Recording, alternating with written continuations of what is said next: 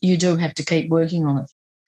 It's not a magic pill that you take the same as the, you know, anything and it's right, that's it, I'm finished. You know, um, you need to be um, what I call aware every day. So I watch myself.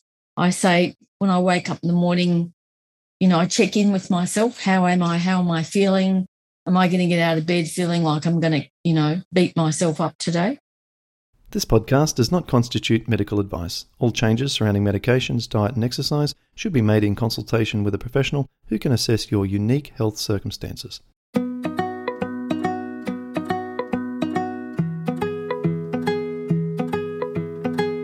Welcome to the Rheumatoid Solutions Podcast with Clint Paddison, helping you to live an easier, healthier, and happier life.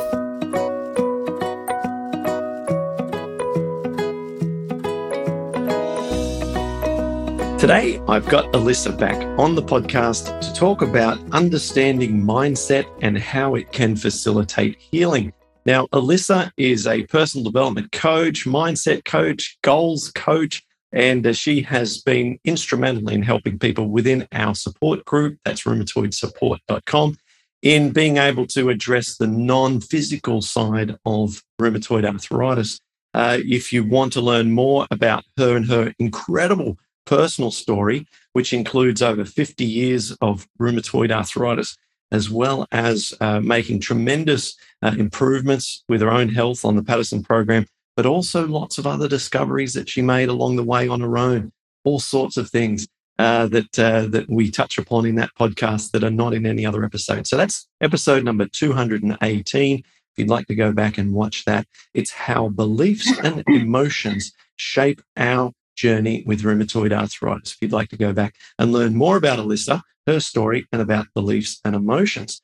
Today, we're going to talk about mindset and how it can facilitate healing. If we don't get mindset right, it's like a stack of cards, isn't it, Elissa? It can, we can just collapse into a heap and want to give up.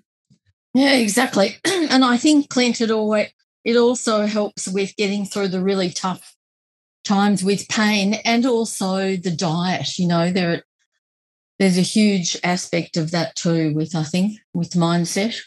Absolutely. So um, why don't we uh, get started with uh, your sort of um, plan here of what we should cover. Uh, we also have got a few of our members on this call as well who may wish to uh, ask some questions along the way and we welcome that. Uh, in fact we've got some questions coming through already. So why don't you start leading us off into this discussion and then we'll um, we'll throw some questions at you as we go. Sure. Actually, one of the first things that I just want to talk about because it really does underpin everything, and I know that we talked about it a bit in the per- first podcast, but uh, and I've drawn on a song which I learned in a workshop I did with Gabor Mate, um, and it's called In Your Mind. So it's about it all goes down in your mind, and this is really what underpins the whole concept of mindset is that early in life, we start out basically with a blank canvas. We come in, you know, we're little people and essentially we're like sponges and we absorb everything in our environments. And what happens to us um, when we are small then shapes what I call the lens or the like the camera lens, which with we learn to respond to life. And this is what Johnny Cash means in that song that you start off with a blank mind, and then that mind becomes influenced by everything that happens around it, and it forms its own camera lens with which then it goes about and reacts and responds to life. And I believe from my own experience with rheumatoid that many of those beliefs and experiences, culture, education um, that I had shaped some of the way that I responded to my rheumatoid when I got it. What were some of those beliefs that you had? So, the big one for me, and I know it comes up a lot when I work with people with rheumatoid, is one of them is that um, it was partly my fault that I got it. I felt that somewhere in there I must have done something wrong. And also that I felt for many, many years that I had no say and no choice. in my healing journey. But I will talk more about how the belief, particularly the first one, that it was my fault influences things because what I just wanted to say that I think what happens when we're young, essentially we all want to feel that we're okay, that we're good people, that we're enough, that we're worthy of all of the things that we all want to have in life. But some things happen along the way and we don't make that connection to ourselves. We, we don't feel that we are, I'm okay, that we're enough, that we're worthy, that we deserve X, Y, Z. And those beliefs, um, we then look outside of ourselves to get that feeling that we're okay. So we will, and I know I have did this, you know, we achieve, we strive, we educate ourselves. We do all of these things really to often sometimes to feel that we are okay, that we are enough. And then what happens is we create stories from these beliefs that often aren't true. You know, I'm not worthy of, of, of having a great journey with my rheumatoid. I'm not worthy of, of being able to embrace this diet that in the beginning can seem like a big culture shock. And I think one of the members I was talking with um, was talking about the grief that comes with when you first start to embrace the healing journey. And when you first start to embrace what it's like to be diagnosed with rheumatoid, that, you know, all of the things that you're going to have to sort of say goodbye to. But I sort of think that if we can bring this mindset into a different place, then we don't have to necessarily deal with all of that looking forward to your, your insights on that. I can share that when I was diagnosed, I was naive to the severity of the condition. I felt that it was a, a, a temporary inconvenience to my otherwise outstanding and great career that I had going as an entertainer. And can I just get this thing sorted? so that I can get my life back on track. And my, I was a complete knife. However, when I gained an understanding of the gravity of it, the severity of it, the the chronic nature of it, uh, you know, I I did start to fall upon the the mindset that you know I can get through this. I can do this. Everything I've tried in the past to succeed at, I have been successful at.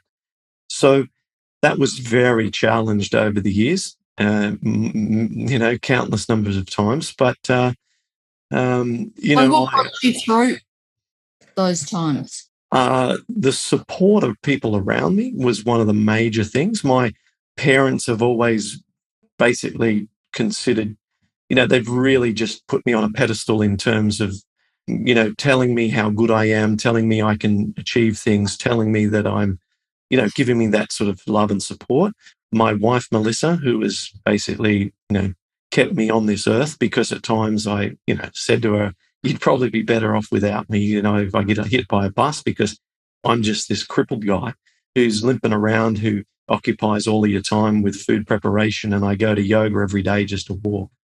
Anyway, like my so my family, my friends, who all said, "If anyone can get through this, you can." And I fell back onto the mindset that I got from university. The four years at university made me feel like I could achieve things, made me feel like I could accomplish things because I found that way beyond my league.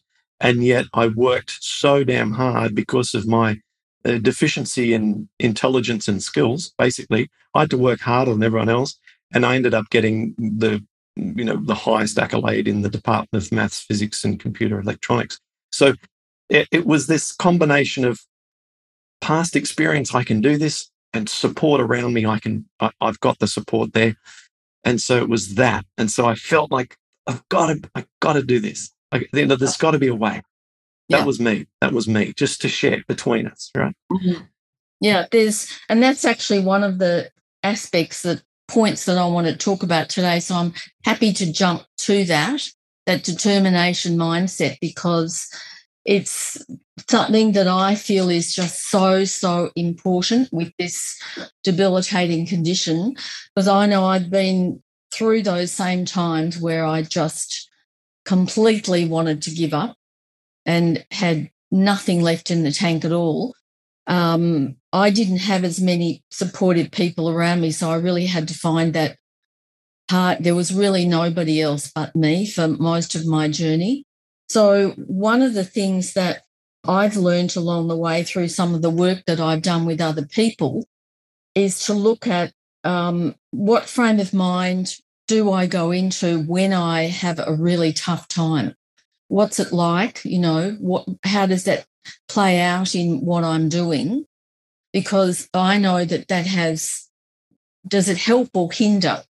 Because, and if it does hinder, then one of the things that I found and I still find really beneficial is okay, um, do I remember a time exactly like you did then in the past where I've been incredibly determined, where I've been able to push through? And many of us don't have that time. So there was a um, workshops that I did where they said to us, okay, if you don't have a memory of that, do you know anybody else who's got one? Is there anyone out there that you admire in your world or in the world who you really feel connected to their determined mindset? And this is for me why I watched that movie, you know, that movie Touching the Void, because I really connect in with that guy. But is there somebody in your life who you know, who you admire? And if there isn't, then there's another thing that you can do because then we go in to do this exercise then okay, you'll use yourself in the future. So then the exercise is you close your eyes, you put yourself into somewhere quiet on your own, close your eyes, and you either go back to that time where you did have that determined mindset, or you go to the person that you really admire, or you go into the future and you completely imagine that you are this incredibly determined human being who's going to make it through this, right? So then what you do is you use all of your senses. So you're in that situation, you're visualizing it. And I'll tell you about a time I had in a minute with it. But so you bring in, close your eyes. What am I seeing? You know, what's the sky like? Whereabouts am I? What else am I seeing?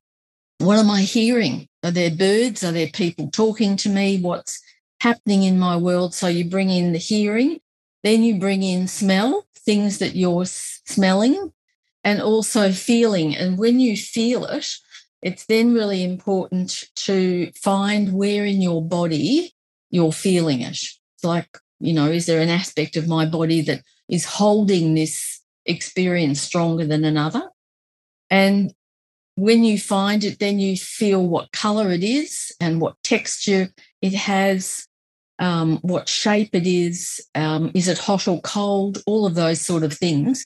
It's really important to go into this detail, Clint, because the brain then remembers this and sets up a neural pathway for this. The more you use your senses, this has been um, scientifically proven. And so it's it's really quite amazing, quite fun to do, particularly, you know, I used to go back to a time where I was rheumatoid free for one year and I did massive amounts of gymnasium work and absolutely had a ball with physical exercise. And I can still, because I've done this exercise so many times, I can still bring it in right now and feel what it was like in that gymnasium where my body was really pumping and you know i felt so motivated and so energized and so positive and this is i know it sounds there are times when i know when i felt incredibly like i wanted to give up and one of them was when i came into contact with the Paddison program and you um, and I just thought, I can't do this anymore. I was terrified. I thought, I'm going to slip into the wheelchair frame of mind where I, because when I was young, I was told I was going to be in a wheelchair by the time I was an adult. And so I call that my wheelchair mindset. And these are the times when you've really got to do this sort of exercise when it's, and I know it's harder to do it then, but the more you bring this mindset in, the more the brain remembers it. And it, it's like learning those times tables. It then because then eventually what you want to be able to do is say, I'm having a shopping day today. I can't keep up with the diet or whatever it is. I'm going to quickly access that. I'm going to spend five minutes on it. I do it almost every day, that exercise. Gotcha. So let me just repeat back so I understand. Um, so if we face a challenge and we feel overwhelmed and feel like giving up, then what we can do is re- reflect back to a time when we have overcome something, and it doesn't need to be anything to do with rheumatoid arthritis. It can be just where we've basically succeeded in some kind of area of our life. Or if we can't just think of a, one of those, we can look towards someone else and the way in which they overcome something. Or we picture ourselves in the future achieving something that, that of significance. And with all of our emotional uh, um, states, we then engage in that. And then upon a few minutes of, of, of, of indulging in that, we tend to have, uh, you know, like a little exercise, have developed an ability to maybe then see a path forward or at least be motivated or determined enough to take action. Yeah, it's it, it's really important to use the senses, yeah. those five senses that we've got. Um, and when I do when I do the one into the future, and you can do it with anything. You can do it with your diet. You can do it with seeing yourself being able to move your knee. So you can really hone in on specific. Um, doesn't have to be the whole journey. It can be one very small aspect of it that you want to change. If, you know, if you've got a sore knee, it could be, and you're working with someone like Carl, you know, to move that knee. I used to work a long time ago with a, a man who um, was a neuroscientist who had a deep sea diving accident, and long story short, came up as a paraplegic from that. Um, because he was a neuroscientist and he spent three months in hospital, he decided that he was going to walk out of that hospital. So he spent the time visualizing each muscle that he needed to be able to use to move his legs from starting from his toe right up to his brain where the motor section of the brain is. And he walked out of the hospital. Mm. And so I really do believe that this mindset, if we, and it, for me, it's also about doing it in small steps, Clint, that everyone doesn't think, well, I've got to achieve this huge thing because Elise is saying, you know, focus on something small first. Yeah. So look at an aspect of yourself that you might think, well, I really don't have a belief. I really don't think I'm going to make it through this. You know, I really don't have a belief that I'm going to get out the other end of this. I can't cope with the diet. I don't, you know, I'm grieving too much loss of whatever food it is that you used to love or whatever. Well, you can take one small aspect of it and work on it with that. Yeah, it's something that I really find extremely helpful. Mm. And I think that uh, having an you know, an overarching, deep, deep, deep down belief system that we can be honest about uh, helps us to identify things that are holding us back as well. And this is an exercise that I did in uh, a, a, session on mindset and strategy uh, some months ago.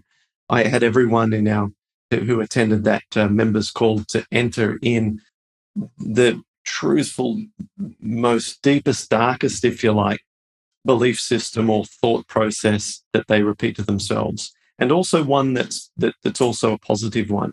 And we were seeing in that chat some really confronting and honest, uh, you know, dialogue that people repeat to themselves on a daily basis. Yeah. You know, we're seeing things like, "Oh, I'm going to end up crippled," and people are repeating this over and over and over again in their mind and things like uh, "I deserve this" came yes. up. I hmm. deserve this. Yeah, and, and, and, can you imagine how I had actually? You had that right. Yep. So hmm. um, I thought it was. I I thought my rheumatoid somehow, and it's one of the things I want to talk about. One of the points that I put down was um, because it the relationship that you have with yourself, and I, I know I brought this up last time, but if you do feel somehow that you deserve it, or if you feel somehow that you are wrong, and that's where the difference between shame and guilt comes in. Because if we do feel somehow there's a belief somewhere, then we create a story around that where I'm ashamed of my rheumatoid because I feel somehow I deserve it. I feel somehow I was wrong. Therefore, it happened to me. And if that story is there driving thought patterns, driving decisions, driving your healing journey, then you really, it's got to come out because the antidote to shame is sunlight. So it's about, yes, I, and I had to really own that. I had to sit down and close my eyes and breathe and meditate for a while and think, what is my deepest? And when did I first come into contact with that belief? Sometimes it's important for the unconscious mind to sort of have some connection in the present to just go back and think when was the first time you ever felt that that belief that you know that limiting belief that because 90% of our day is spent reacting to the past which is quite extraordinary so what you're talking about that simple exercise is so potent.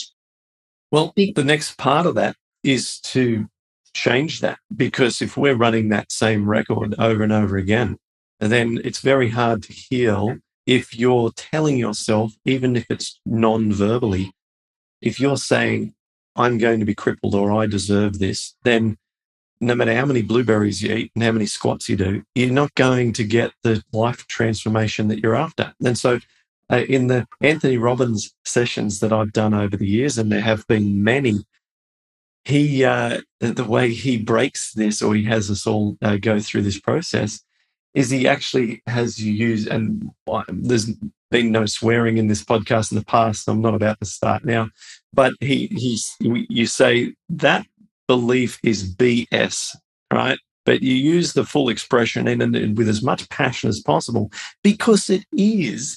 And then you say the truth is because that belief isn't truth. That's an, either an opinion or it's a fear or it's something else. But if, let's say, you feel like uh, you have this circulating thought, um, I'm going to be crippled, that is BS. The truth is that if I do everything that's scientifically supported to support my health and I'm not on, you know, counterproductive medications and I keep my inflammation levels low, I get outdoor in, outdoors on a regular basis, and I have support and and and a social group that are that are loving and caring. I'm going to do very very well, and that's mm. the truth. That is the truth, right? And so, I think this, uh, you know, you've brought up such really sort of, you know, core foundational thing here about about you know approaching this disease. Yeah. It's about then what we do is we self sabotage without realizing. You know, we trip ourselves up. And that also then flows into our relationships, which is one of the other things I wanted to talk about because um, those foundational beliefs, the first one for me is, you know, what do I feel about myself? Do I value myself? You know, how do I value my healing journey? is you know is is is is there really a part of me over there that you know i'm just i'm just paying this lip service and i've had experiences in working with people in clinic where i can tell pretty much straight away they're just ticking the box to see another person they know it's not going to do anything they're not they're really sort of only half in it and you know and it's really sort of not addressing that really deep stuff and some of the way that I work is unconsciously, so shifting that stuff on an unconscious level. But just getting back to the relationships, because it's really important. One thing that people can do is, first of all, and it's another exercise that you can do, is to sit down with pen and piece of blank paper. And again, like you said before, you beat this is really honest stuff you know, it's about, first of all, the relationship that you have with yourself and whether you value that relationship. Because if you don't, and if the beliefs that sit underneath that, the mindset, because mindset is your beliefs and your corresponding emotion. So, for example, if I don't believe that I deserve to um, get better, to have any sort of quality life with my rheumatoid, then the emotion, the corresponding emotion I might feel with that is shame. Shame, embarrassment, you know, all that sort of thing. Then the story I'm going to create around that is I don't deserve to have healthy relationships with people. So I'm probably going to overgive. Mm. You know, I'm not going to have good boundaries. I'm not going to know, you know, um, and good boundaries, I mean, okay, I've done enough. Now it's time for something for me.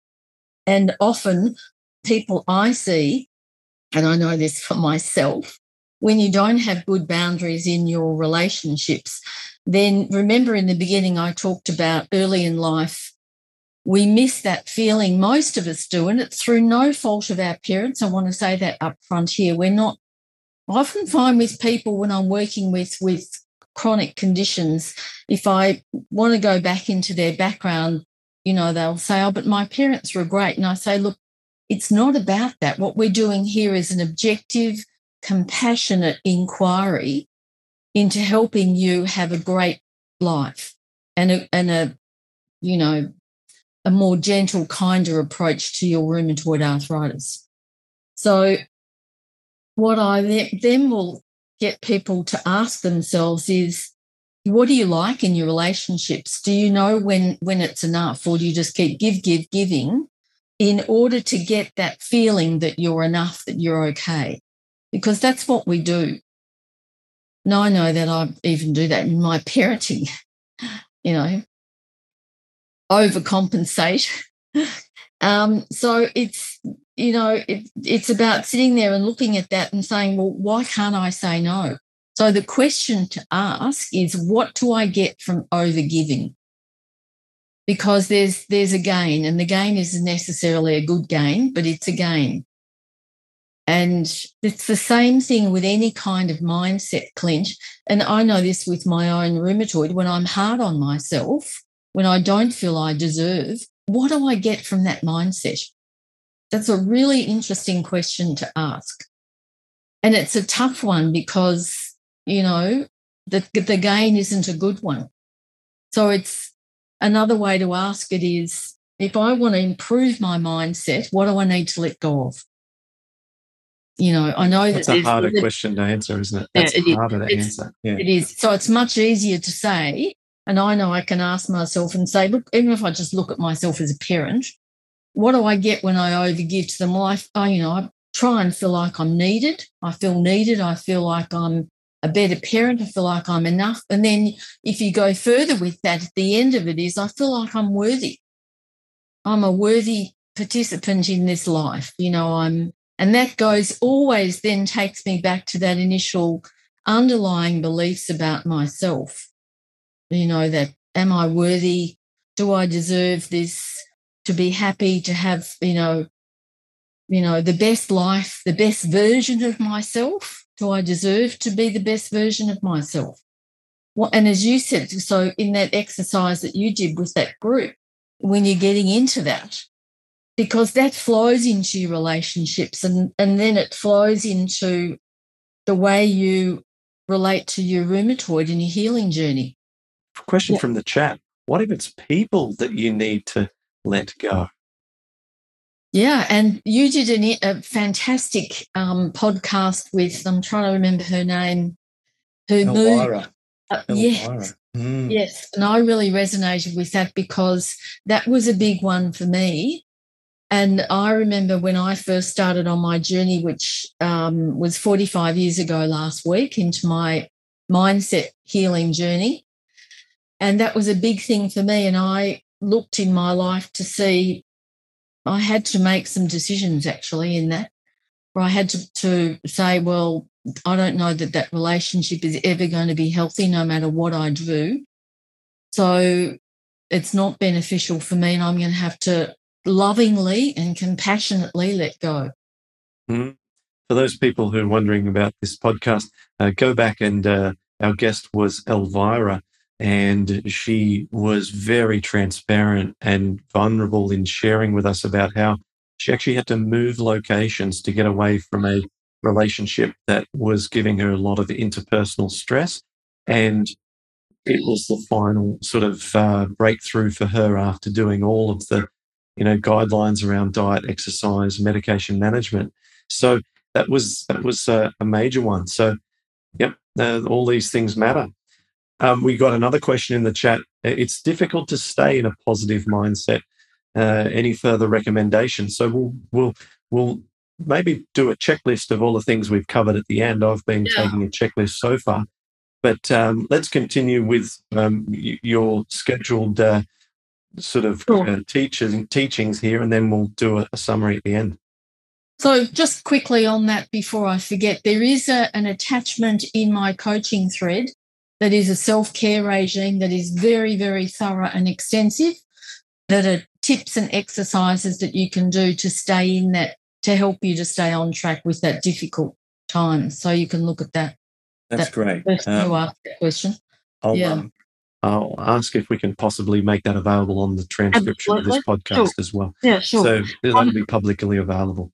Yeah. But just getting back to um, the relationships, Clint, there's another exercise that I do that people could try.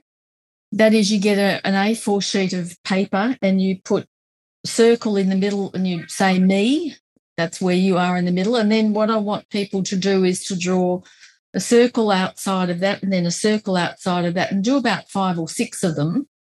And then think about just intuitively write down a list of the people that are really close to you in your life, like your partner, your parents, close friends. And I want you to intuitively put them in the circles where they currently are so if they're right up close to you in your circle, then you put them in there. Then on another piece of paper, repeat the same thing with the self in the middle, and then several circles going out, getting bigger from that. And then place those people where you think they should be for your self care. So this is a boundary exercise. And it's about, well, okay, that circle is my innermost circle that's closest to me. That belongs to me. That's sacred.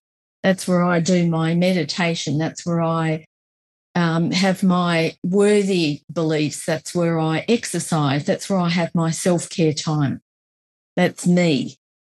But what you'll find to be really interesting is that, and I know I slip into this particularly being a parent, anyone who's a caregiver will know this, is that the circles are very blurred. And it what it does um, when I first is it just helps me to to set boundaries, to look at it and think, well, maybe that person needs to be a bit further out sometimes, you know. Maybe off the circle altogether. Um, yeah, maybe. Yeah, exactly. okay, wonderful. Well, um, we've got the circle exercise to add to our list. I've got a list here of, of things that we've learnt so far, including some ideas that I've had over the years to, to add in. And we can maybe do a, a summary uh, shortly and go through sure. here all, all the things. Is there anything that we've missed, or there's some things that you want to add? There's the one thing I was thinking about. There's a um, John Prendergast has written a beautiful book called The Deep Heart, and in that book he talks about He's got a few really beautiful exercises that you can do with your limiting beliefs. And they're very simple meditations. That's um, great. What's his name? John Prendergast. Okay. Yeah. I think Gabe Golden did an interview with him. Oh. And I think I actually did in one of my very first um, webinars, I did an exercise that he has a meditation exercise that's called Tending Your Heart that will be in one of the recordings that I've um, that we have up for me. Okay. But he's really good at at um, just getting you to sit in a meditative state and like you did with the group that time, that very similar exercise. But you can go, of course, deeper, and that's where I use neural processes to shift. For some people like me, I really needed to shift them at a really deep level for some reason mine were just ingrained like concrete you know well you know. your, your your challenges with your health began at a very young age and so at that age you're very very susceptible to you know, external influences and negative thought patterns and so on. Yeah. Okay, well, thank you, Elissa. Um, before I go and um, go through what I consider a, a, sort of a note summary of, of what you've presented here, um, how do people get hold of you? So if they want to do a one on one session like this with you and get help? Sure, that's um, my website, which is elissalowenstern.com. And that sort of gives you, or I'm on social media, I'm on Instagram and Facebook, but my website's got, um, and look, I run um, workshops too, and as well as one on one sessions. The one on one sessions, I tend to go um, deeper into the limiting beliefs and shifting them at a subconscious level. Um, and then bringing in the new, because as you said before, it's very important to identify what you want instead. Because often when I work with people, they know what they don't want, they don't know what they want instead. So if, you feel you don't um, deserve something or if you're ashamed of the way your rheumatoid affects your body, then how do you want that to be different? And when it is different, the question to then ask is, and how will your life be different when you have that? And that's yeah. where, again, that I use a lot of visualizations because then you create that new life in a meditation. And you can actually, you know, go again, go to that visualization into the future of when I'm, you know, at my gym when I was 16 years old or when I'm my knees doing what it because I think the thing that I really want to finish with is that we just don't appreciate the power of our unconscious mind. You know, it's a lot of it, it is so potent and it, it can little by little, small steps change enormously how we and I and the other thing too is, and I'm sure you feel the same, Clint, is that you, you do have to keep working on it. It's not a magic pill that you take. The same as the you know anything and it's right that's it i'm finished you know I'm, you need to be um, what i call aware every day. So i watch myself. I say when i wake up in the morning you know i check in with myself how am i how am i feeling am i going to get out of bed feeling like i'm going to you know beat myself up today because you know i it's a bit like you know when you get in the car and you're grumpy and then all of a sudden you see somebody else who's grump in their car. So you attract it. So if I know I've had this happen, I'm sure you have. If I get up and I'm in that beat myself up mindset, my whole day follows that. Hmm. So what and, do you do? What do you do? Well, then I'll pull in and I'll do some exercises. I will, um, uh, first of all, I might do a meditation, you know, like a, I'll, you know, think to myself, okay, where's that belief coming from, Elissa? okay, you don't need that anymore. You know what you can have instead. Or I might do the visualization, you know, that I talked about that yeah. Um, yeah. borrowing somebody else who I know is seems to be always positive and doing it for me. Mm-hmm. Um, what I find is you need to do things now that are quick, you know, like yeah. a, a check in. We, we all don't have half an hour or an hour. And it's almost like another good thing that people can do is, you know, when a kid is going to get a piece of china out of the cabinet and you quickly say, stop it. That's what you need to do. Red light, stop it. I'm not letting you go into that. I do that all the time. You are not going there. I'm not going to let you go down that one way street of let's beat Elissa up today. She's got a sore joint, or she's not exercising properly, or she had a nut when she didn't want to, or you know, do you know what I mean? All of because the choice that we are making on this rheumatoid journey is to facilitate healing so that we can be happy, confident, and be in charge, much more in charge of our rheumatoid, whichever, you know, because there's going to be times where it's not, it takes over us. This particularly for people who are new into the program.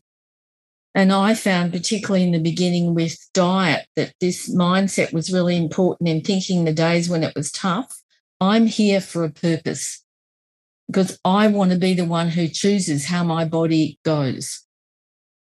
And I mm. think those little, little things so that that document that I've got has got a lot of things in it where people can draw on quick things to get them back on track again. But the first thing to do is to tell a child stop. Yeah, love that. Love that to stop it. Yeah, it's like a red light, you know, pulling up yeah. the red light. Just quit it. I'm not doing this. love it. Okay, well, thank you, Elissa. This has been really interesting. We've got uh, um, some notes here, at least that I've I've um, made as we've gone along to try and bring this into some kind of uh, summary. Um, we want to, uh, and I'll add to this the checklist that I'm going to put on the show notes for this.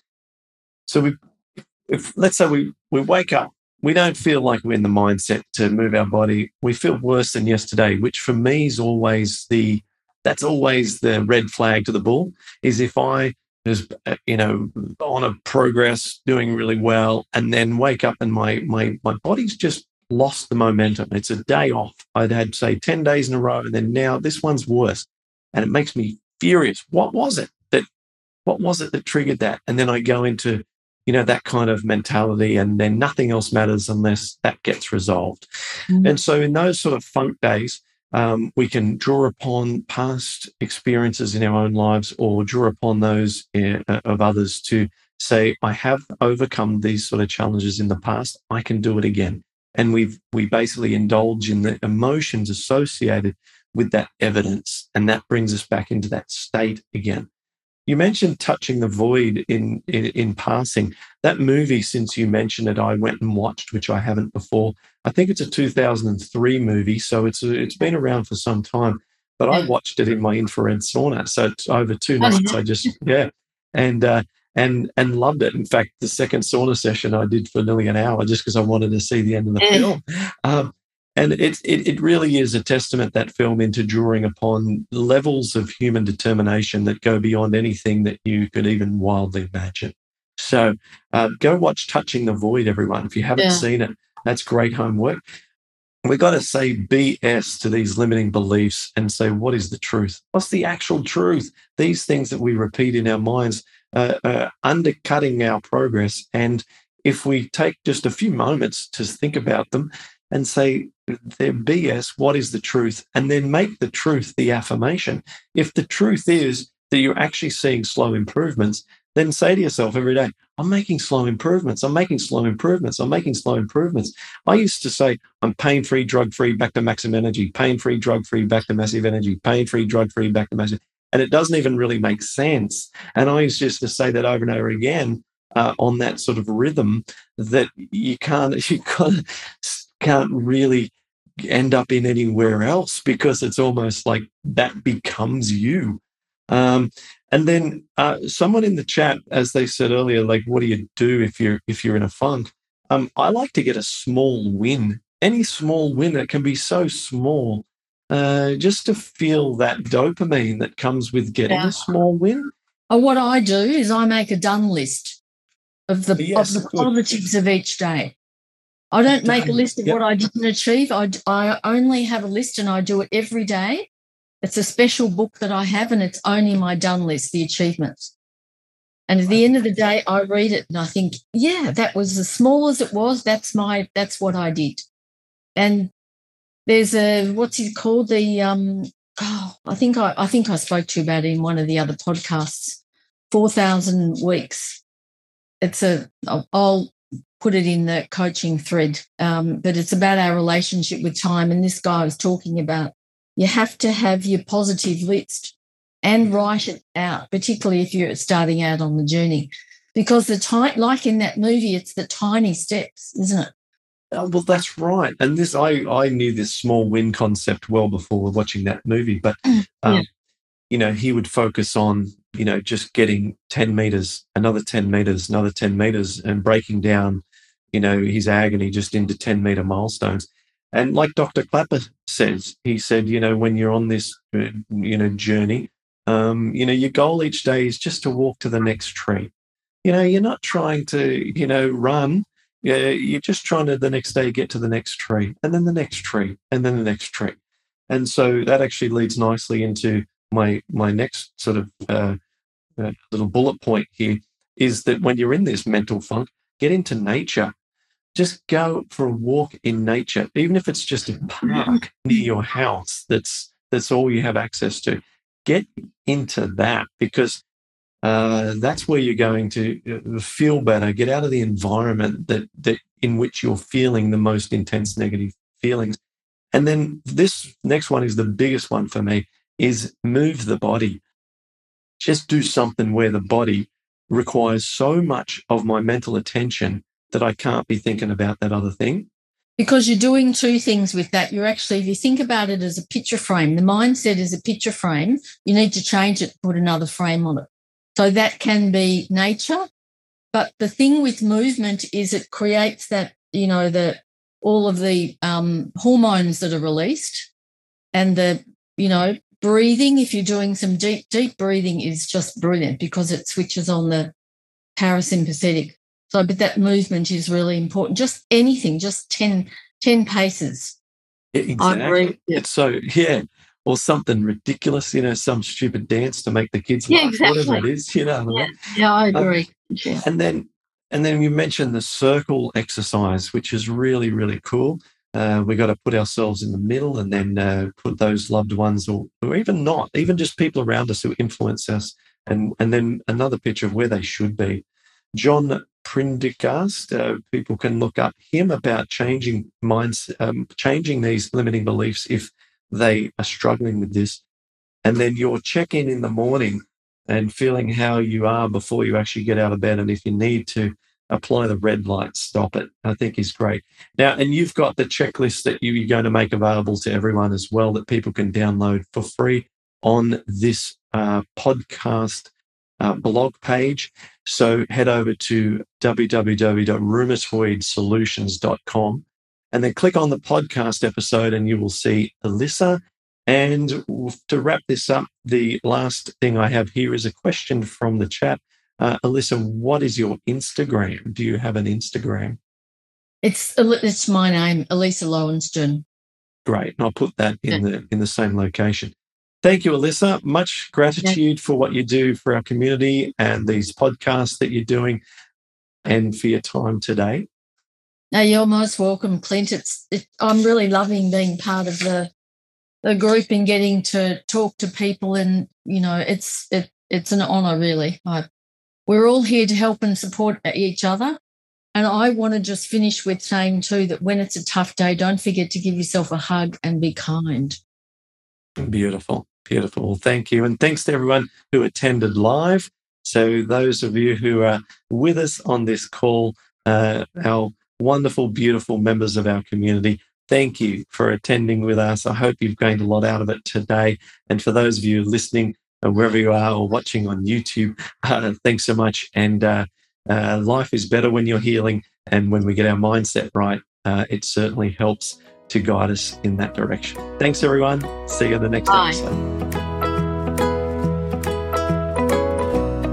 Thanks for listening to Rheumatoid Solutions. If you'd like to get more help to live an easier, healthier, and happier life, visit rheumatoidsolutions.com.